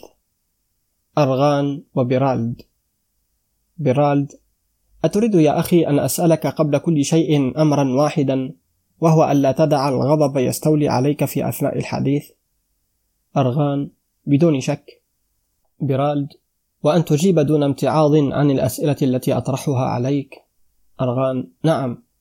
بيرالد وأن نبحث معا في المسائل التي سنتناولها بروح مجرد من الأهواء. أرغان يا الله! نعم نعم. بيرالد من أين يا أخي وأنت صاحب ثروة طائلة وليس لديك إلا ابنة واحدة؟ إذ لا أريد أن أكلمك عن الصغرى. قلت من أين جئت بهذه الفكرة المدهشة؟ وهي أنك تريد إدخالها إلى الدير. أرغان ومن أين يا أخي أني صاحب السيادة في بيتي وأن لي الحق في أن أعمل ما أراه حسنا؟ بيرالد إن زوجتك لا تفتأ تنصحك بالتخلي عن ابنتيك ولا أشك في أن روحا من الشفقة يسيغ لها أن تراهما راهبتين. أرغان ها ها وصلنا إلى النقطة وبدأنا بالمرأة المسكينة فهي التي تعمل جميع السيئات وجميع الناس يحملون عليها. بيرالد لا يا أخي لندع زوجتك في مكانها. فهي امرأة مخلصة كل الإخلاص لعائلتك ومجردة من أي مصلحة خاصة. وهي إلى ذلك تحبك وتحنو عليك حنوا مجسما وتظهر لابنتيك عطفا أكيدا. هذا لا ريب فيه. فلنقفل هذا الباب ولنرجع إلى ابنتك. على أي مبدأ يا أخي تريد أن تزوجها من ابن طبيب؟ أرغان على مبدأ أن أعطي نفسي صهرا يوافقني. بيرالد ولكن هذا ليس حال ابنتك يا أخي. فهناك نصيب أميز لها؟ أرغان نعم ولكن هذا يا أخي أميز لي.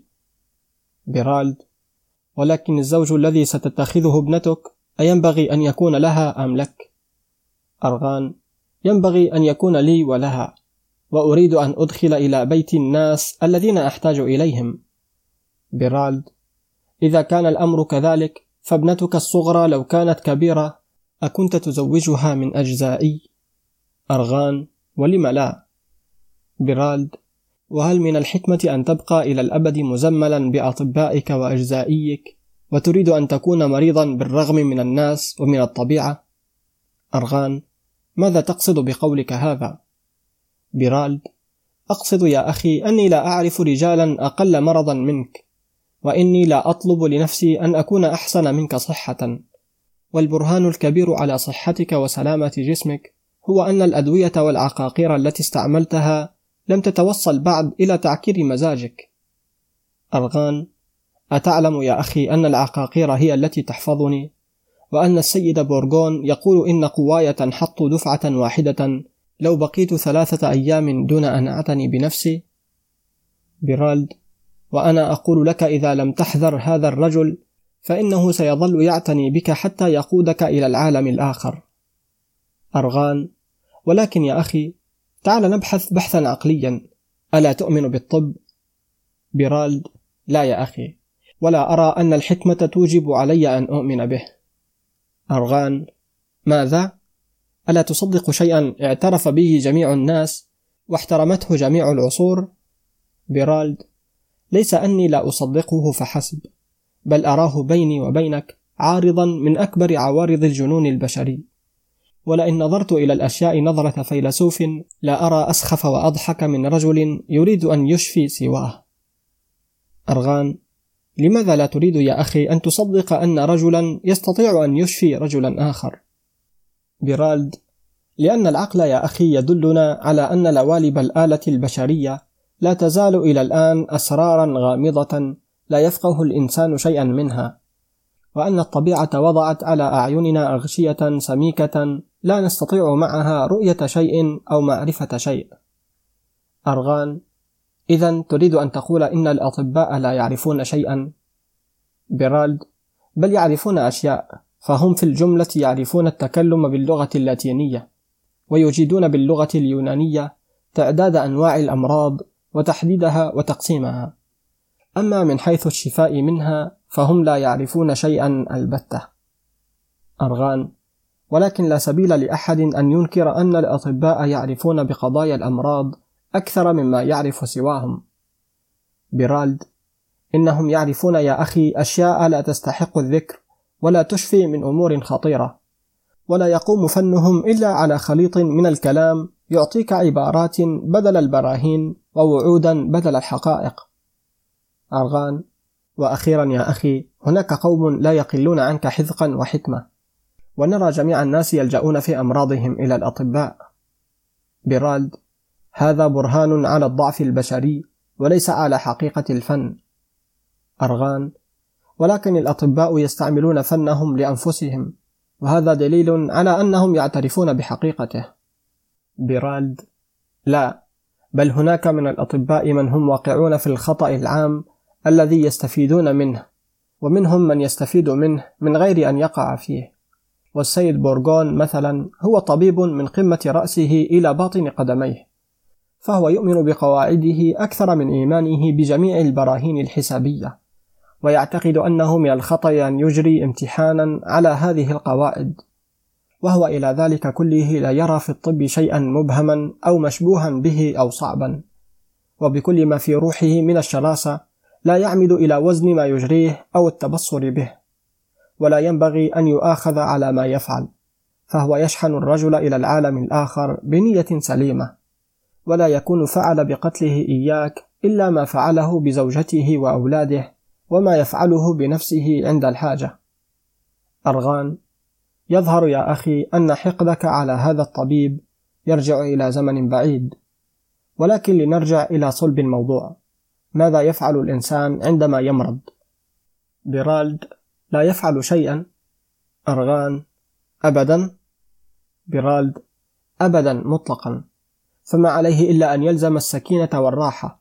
فالطبيعة نفسها عندما نتركها على سجيتها تتملص بكل هدوء وتؤدة من الخلل الذي سقطت فيه.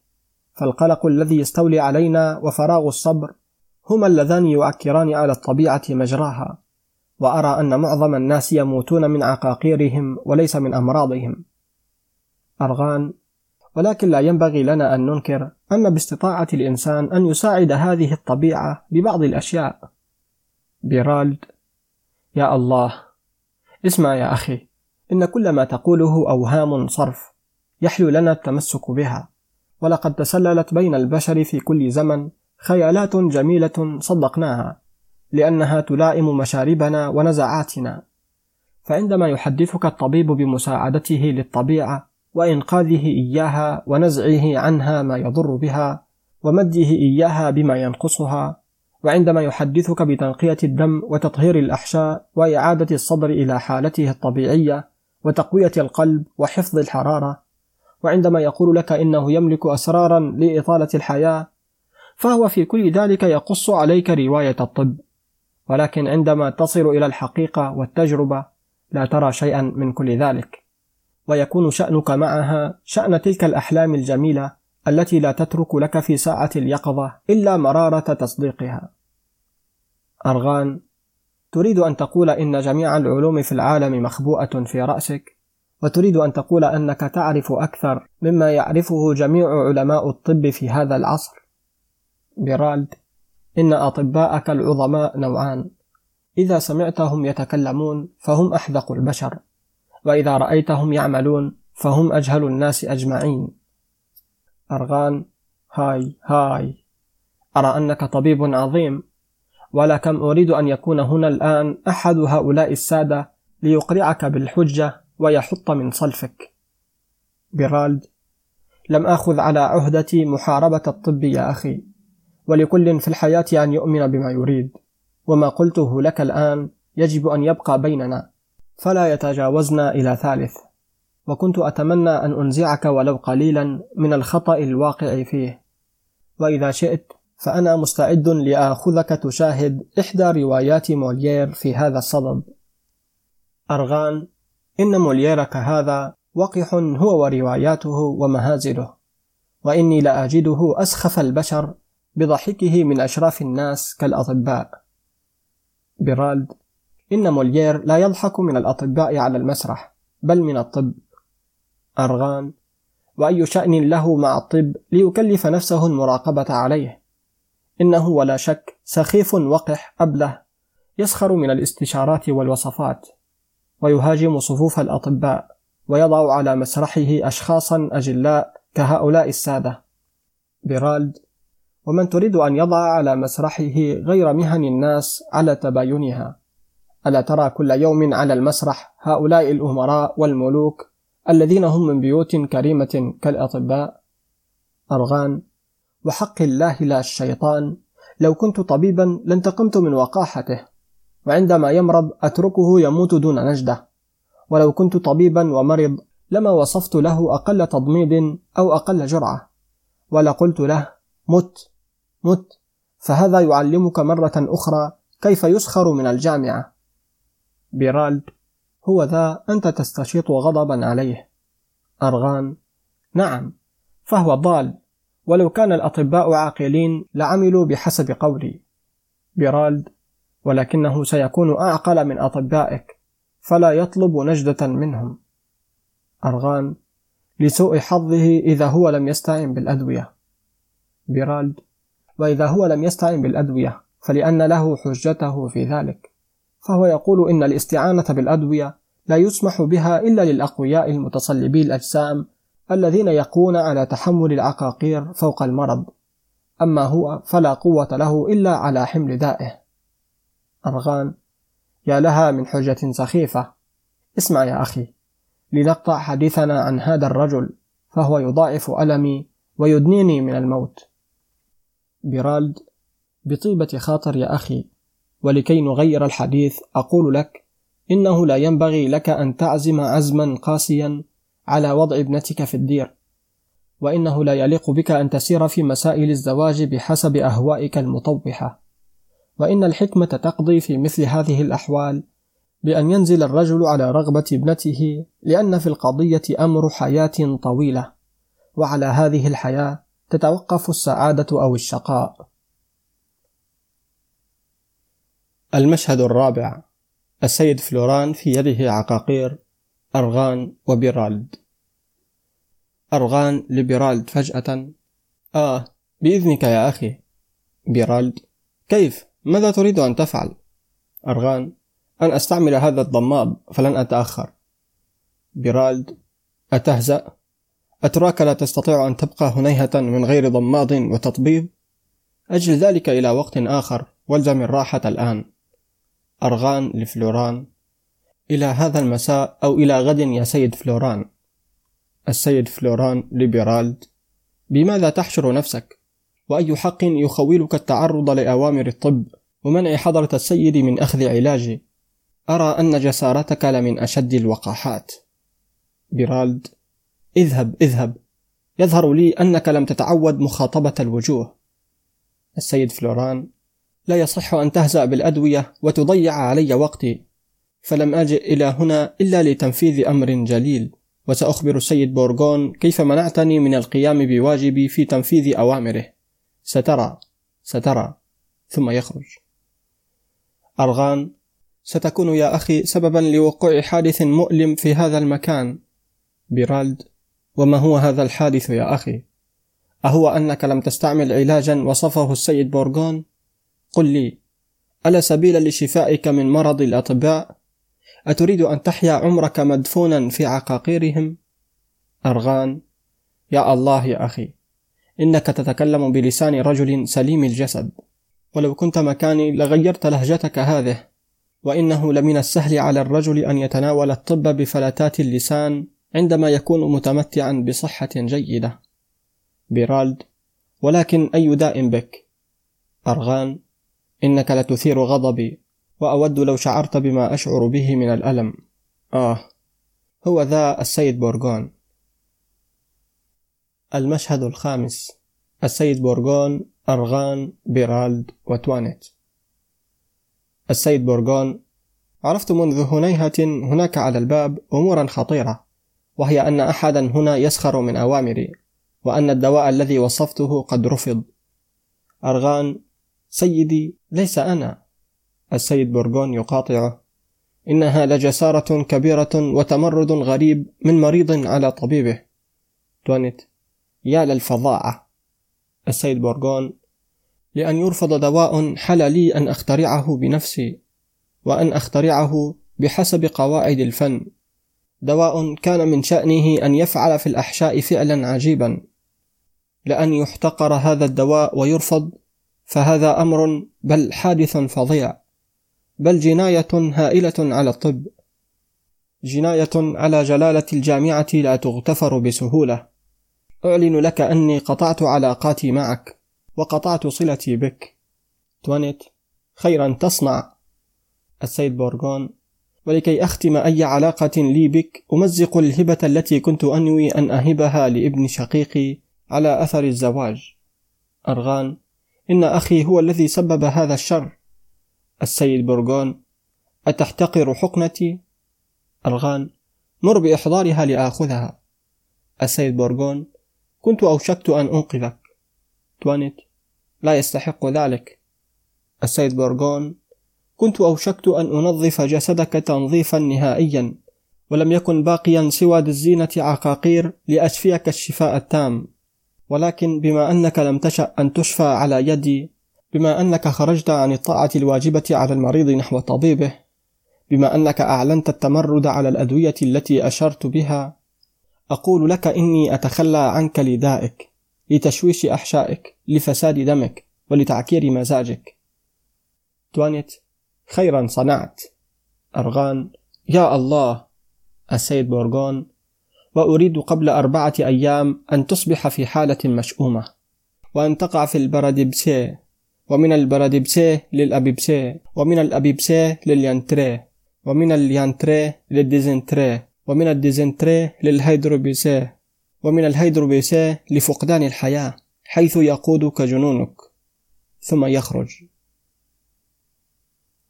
المشهد السادس أرغان وبيرالد أرغان آه يا الله لقد مت لقد طوحت بي يا أخي. بيرالد ماذا؟ ماذا بك؟ أرغان لم أبقى أتحمل وبدأت أشعر أن الطب ينتقم. بيرالد وحقك يا أخي أنت مجنون. فلأي داع كل ما تفعل؟ عد إلى نفسك قليلا ولا ترسل نفسك على أوهامها. أرغان ألم تسمع يا أخي تلك الأمراض الهائلة التي هددني بها؟ بيرالد يا لك من رجل ساذج بسيط. أرغان وقال إني سأصبح في حالة مشؤومة قبل أربعة أيام. بيرالد وأي وزن لكلامه. أهو أعجوبة تكلمت. يخيل لمن يسمعك أن السيد بورغون يقبض بيده على خيط أيامك. فهو يبسطه ساعة يشاء ويشده ساعة يريد. كأنه أوتي سلطة سامية. فاعلم أن مبادئ حياتك هي نفسك. وأن غضب السيد بورغون لا يستطيع أن يميتك إلا قدر ما تستطيع عقاقيره أن تحييك. أرغان آه يا أخي إنه يعرف مزاجي كما هو والطريقة التي يديرني بها. بيرالد لا ينبغي لك أن تنكر أنك رجل وهمي يرى الأشياء بمقلة غريبة. المشهد السابع. أرغان بيرالد وتونيت تونيت لأرغان مولاي هو ذا طبيب يطلب رؤيتك. أرغان وأي طبيب؟ تونيت طبيب من الطب. أرغان أسألك من هو؟ تونيت لا أعرفه ولكنه يشبهني كما تشبه النقطة النقطة. ولو لم أكن واثقة أن والدتي كانت امرأة شريفة لقلت إنه أخ لي جاءت به أمي بعد موت والدي. أرغان أدخليه. بيرالد إنك مخدوم كما تريد طبيب يتركك وآخر يمثل لديك. أرغان أخشى أن تكون سببا لأمر غير محمود. بيرالد ألا تحيد عن هذه الفكرة؟ المشهد الثامن. أرغان بيرالد وتوانيت متنكرة بزي طبيب. توانيت لأرغان تقبل يا حضرة السيد زيارتي هذه. واقبل أن أقدم لك خدماتي الصغيرة التي تحتاج إليها. أرغان أشكرك يا سيدي. ثم يقول لبيرالد وحقك إنه توانيت بعينها. توانيت أرجو منك يا حضرة السيد أن تعذرني. فلقد نسيت أن أعطي خادمي إشارة ضرورية وسأعود سريعا. أرغان أكنت تشك في أنه توانيت؟ بيرالد حقا. إنه لشبه غريب. ولكن كثيرا ما شاهدنا مثل هذه الأنواع من الأشياء.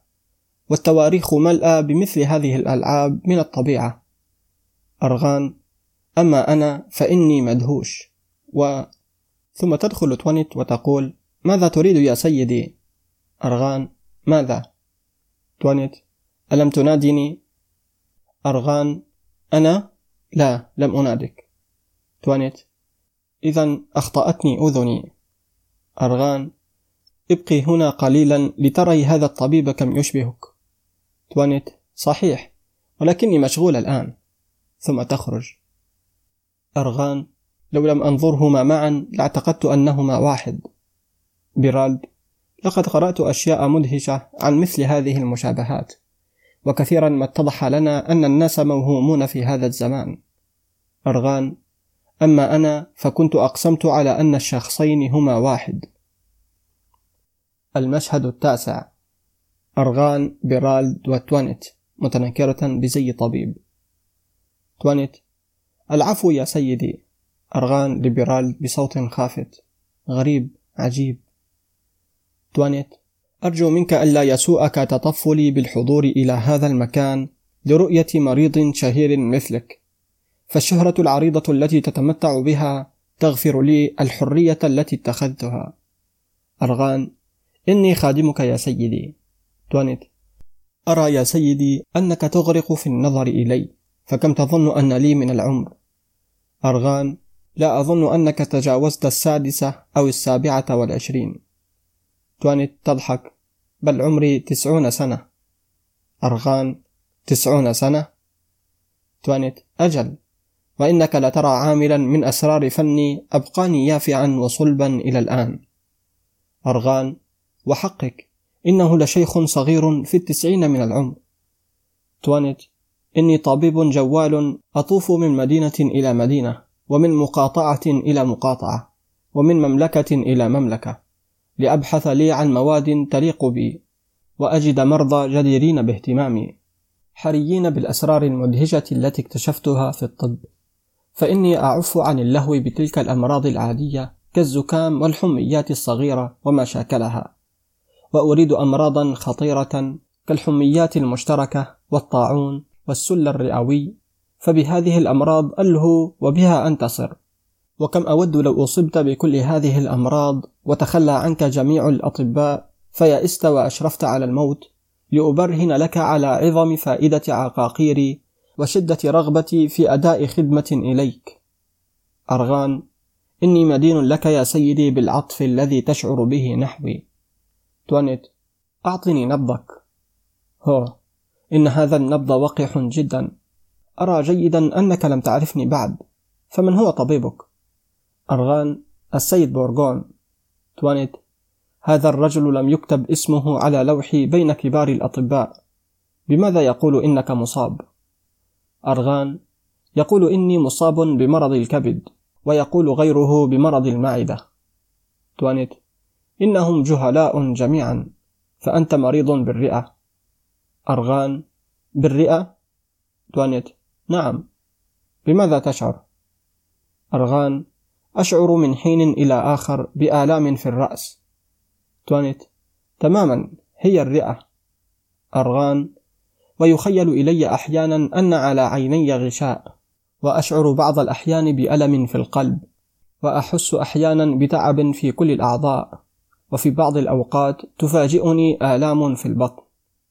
توانيت الرئة. ألك شهية فيما تأكل؟ أرغان. نعم يا سيدي. توانيت الرئة. أتحب أن تشرب قليلا من النبيذ؟ أرغان. نعم يا سيدي. توانيت الرئة. ويدركك نعاس خفيف بعد الغداء فتميل للنوم. أرغان. نعم يا سيدي. توانيت. الرئة. الرئة. قلت لك. بماذا يشير عليك طبيبك أن تأكل؟ أرغان. يأمرني بالخضر ولحم الطيور ولحم العجول واللبن والبيض الطري وفي المساء بضع خوخات لتسهيل البطن. توانيت. يا للجاهل. أرغان. ويشير علي أن أشرب النبيذ ممزوجا بالماء. توانيت. جاهل جاهلان جاهلون. ignorantus ignoranta ignorantum. يجب عليك أن تأخذ نبيذك صرفا ليصبح دمك سمينا. وينبغي لك أن تأكل لحم الفدادين المسمنة والجبنة الهولندية والأرز والكستناء.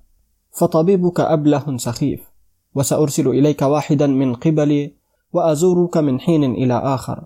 ما زلت في هذه المدينة. أرغان إنك تسبغ علي ألطافك وتجعلني مدينا لك.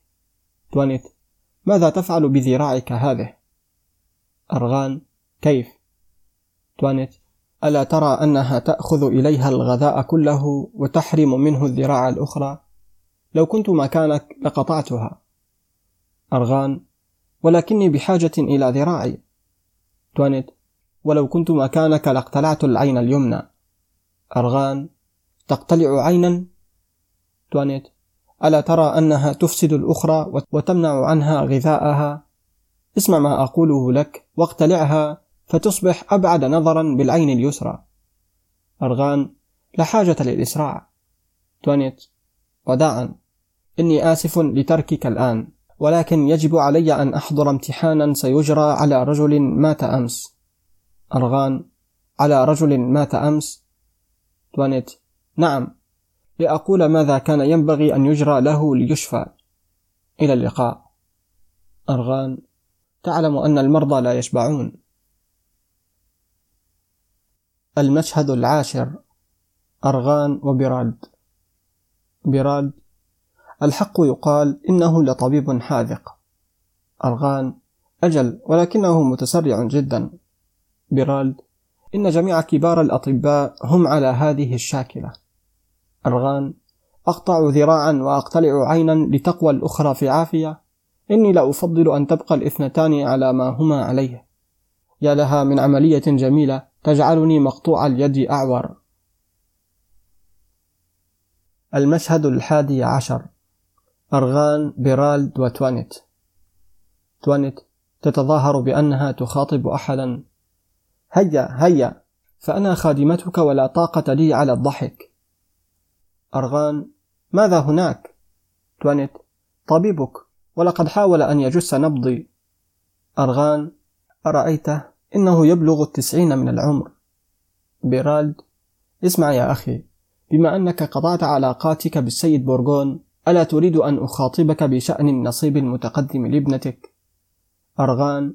لا يا أخي أريد أن أدخلها إلى الدير لأنها تمردت على مشيئتي وأرى أن هناك عشقا صغيرا. ثم إني اكتشفت في هذا الصدد بضعة أسرار لا يعلم أحد أني اكتشفتها. بيرالد قل لي يا أخي أي ذنب على ابنة تشعر بميل إلى فتى؟ وهل ثمة ما يثير الغضب إن يكن الأمر شريفا كالزواج؟ أرغان مهما يكن فإنها ستصير راهبة ولقد عزمت على ذلك. براد أتريد أن ترضي أحدا بذلك؟ أرغان فهمت ما تقصد. إن زوجتي تضغط على قلبك. برالد بما أنك تريد أن أخاطبك بقلب مفتوح أقول لك نعم فامرأتك هي التي أقصدها. ولا أخفي عنك أنك تنزل على جميع مقاصدها وتقع في جميع الفخاخ التي تنصبها لك. توانيت. آه لا تفلت لسانك على مولاتي يا حضرة السيد. فهي امرأة لا يستطيع أحد أن يتناولها بكلمة سوء. تحب مولاي ويحبها. أرغان. سلها عن شدة تعلقها بي. توانيت. صحيح. أرغان. وعن القلق الذي يسببه لها مرضي. توانيت. بكل تأكيد. أرغان وعن العناية التي تخصني بها. توانيت نطق حقا. ثم تقول لبيرالد أتريد أن أعطيك برهانا على تعلق مولاتي بمولاي؟ ثم تقول لأرغان أتقبل أن أفحمه بالحجة؟ أرغان كيف؟ توانيت ستحضر مولاتي إلى هنا. فتمدد على هذا المقعد وتظاهر بأنك ميت. فترى بأم عينك أي حزن يستولي عليها عندما أطلعها على النبأ. أرغان رضيت بذلك. توانيت نعم ولكن لا تدعها طويلا في قنوطها لئلا تموت. أرغان دعيني أفعل. توانيت ليبرالد اختبئ أنت في هذه الزاوية. أرغان ألا ينجم خطر من التظاهر بالموت؟ توانيت لا لا أي خطر؟ تمدد هنا فقط. هي ذي مولاتي فاستعد. المشهد الثاني عشر. بلين أرغان ممددا على مقعده وتوانيت توانيت. تتظاهر بأنها لم ترى بلين. آه يا الله. آه يا للشقاء يا للحادث المشؤوم. بلين ماذا؟ توانيت. توانيت آه يا سيدتي زوجك مات. بلين زوجي مات؟ توانيت وحسرتاه. نعم. مات زوجك المسكين. بلين. صحيح؟ توانيت. صحيح. ولم يعلم أحد بالنبأ بعد. لقد مات بين ذراعي. فانظري إليه ممددا على هذا المقعد. بلين. شكرا للسماء لقد تملصت من حمل ثقيل. يا لك من بلهاء يا توانيت. ما الذي يحزنك؟ توانيت. خيل إلي يا مولاتي أن البكاء ضروري. بلين. هيا هيا. لا موجب للبكاء. أي خسارة هي هذه؟ وماذا كانت فائدته على الأرض؟ رجل غير الرجال قذر ممقوت لا هدنة للأدوية في بطنه يبصق يسعل دائما لا فكر له ولا مجلس مضجر يتعب الناس ويوبخ الخدم والخادمات ليل نهار. توانيت إنه لتأبير جميل. بلين ينبغي يا توانيت أن تساعديني على تنفيذ خطتي. وأن تعلمي أن تعبك لن يذهب سدى. وبما أن حسن الحظ شاء ألا يعلم أحد بموته فلنحمله إلى سريره ولنترك موته مجهولا إلى أن أنجز عملي. فهناك أوراق ونقود أريد أن أستولي عليها. فليس من العدل أن أكون صرفت زهرة عمري بالقرب منه دون ثمرة. تعالي يا توانيت. ولنبدأ بالاستيلاء على المفاتيح. أرغان ينهض فجأة على رسلك. نعم. يا سيدتي يا زوجتي أهكذا تحبينني؟ توانيت. آه آه لم يمت. أرغان لبلين وهي خارجة. إني لشديد الغبطة بمعرفة عطفك وسماع تأبينك لي. ولكني سأكون حكيما في المستقبل فلا أنجز كثيرا من الأشياء. المشهد الثالث عشر. بيرالد خارج من مخبئه. أرغان وتوانيت. بيرالد أرأيت يا أخي؟ توانيت. ما كنت لأصدق ذلك ولكن اسمع ابنتك قادمة فتمدد كما كنت ولنرى بأي شكل ستتلقى خبر موتك. فالاختبار حسن في كل شيء. بيرالد يختبئ في الزاوية. المشهد الرابع عشر. أرغان أنجيليكا وتوانيت. توانيت تتظاهر بأنها لم ترى أنجيليكا أوه يا للسماء يا للنبأ المفجع يا للنهار المشؤوم. أنجيليكا ما بك يا توانيت؟ ماذا جرى؟ توانيت وأسفاه نبأ مفجع. والدك مات. أنجيليكا والدي مات يا توانيت؟ توانيت نعم. انظري إليه فقد مات منذ هنيهة على أثر ضعف شديد أدركه فجأة. أنجيليكا آه أيتها السماء. يا لسوء البخت يا للمصيبة الظالمة. وحسرتاه أأفقد والدي وهو آخر ما بقي لي في هذا العالم؟ أأفقده وهو غضبان علي؟ ماذا يحل بي؟ يا لي من شقية. أي عزاء لي بعد أبي؟ بعد هذه الخسارة الفادحة. المشهد الخامس عشر. أرغان أنجيليكا كليانت وتوانيت كليانت ما بك يا جميلة أنجيليكا وأي نكبة تبكين؟ أنجيليكا آه أبكي أعز ما لدي في الحياة أبكي والدي. كليانت آه أيتها السماء يا للكارثة يا للضربة وحسرتاه بعد أن توسلت إلى عمك أن يطلب لي يدك من والدك جئت الآن لأقدم نفسي إليه وأستمنحه يدك. أنجليكا. آه يا كليانت لنغلق هذا الحديث ولندع هنا فكرة الزواج. فبعد موت والدي صرت أتوق إلى هجر هذا العالم. أجل يا والدي لئن كنت تمردت على مشيئتك فسأعمل على الأقل حسب رغباتك وأكفر بهجر العالم عن الحزن الذي سببته لك. اقبل يا والدي أن أعانقك وأنت ميت. أرغان يعانق أنجليكا آه يا بنتي تعالي ولا تخافي. فلم أمت يا بنتي. أنت من دمي الحقيقي وبنتي الحقيقية. المشهد السادس عشر. أرغان بيرالد أنجيليكا كليانت وتوانيت أنجيليكا يا للمفاجأة اللذيذة. بما أن السماء أعادتك إلي يا والدي فاقبل أن أرتمي على قدميك وأتوسل إليك بشيء واحد. إن تكن غير راض بميلي وإذا شئت أن ترفض كليانت زوجا لي. فإني أقسم لك ألا أتزوج أحدا غيره. هذا كل ما أطلبه إليك. كليانت يرتمي على قدمي أرغان. سيدي اقبل توسلاتها وتوسلاتي ولا تقف حائلا دون هوى جميل. بيرالد أتقدر يا أخي أن تعارض أمرا كهذا؟ توانيت سيدي أتكون متحجرا أمام حب كهذا الحب؟ أرغان. أقبل بالزواج بشرط أن يصير طبيبا. ثم يقول الكليانت اعمل طبيبا فسأعطيك ابنتي. كليانت بطيبة خاطر يا سيدي إن يكن زواجي من ابنتك متوقفا على هذا فإني أعاهدك على أن أصير طبيبا بل أجزائيا أيضا. وإذا اقتضى الأمر أن أصير أكثر من ذلك. فإني مستعد لأن أصيره في سبيل أنجلك الجميلة. بيرالد ولكن خطرت لي فكرة يا أخي.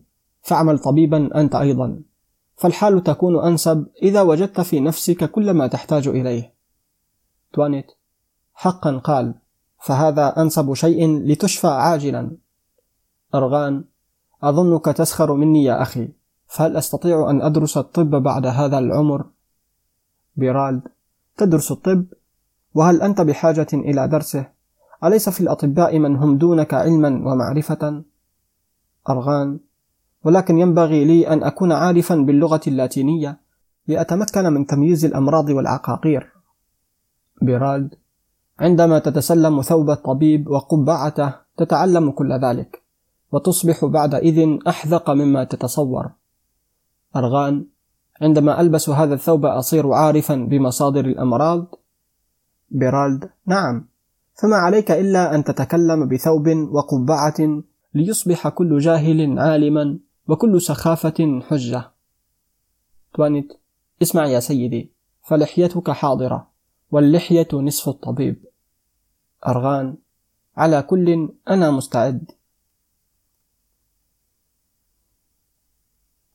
تمت رواية مريض الوهم تأليف موليير ترجمة إلياس أبو شبكة. قرأها عليكم عبد الباري الطشاني.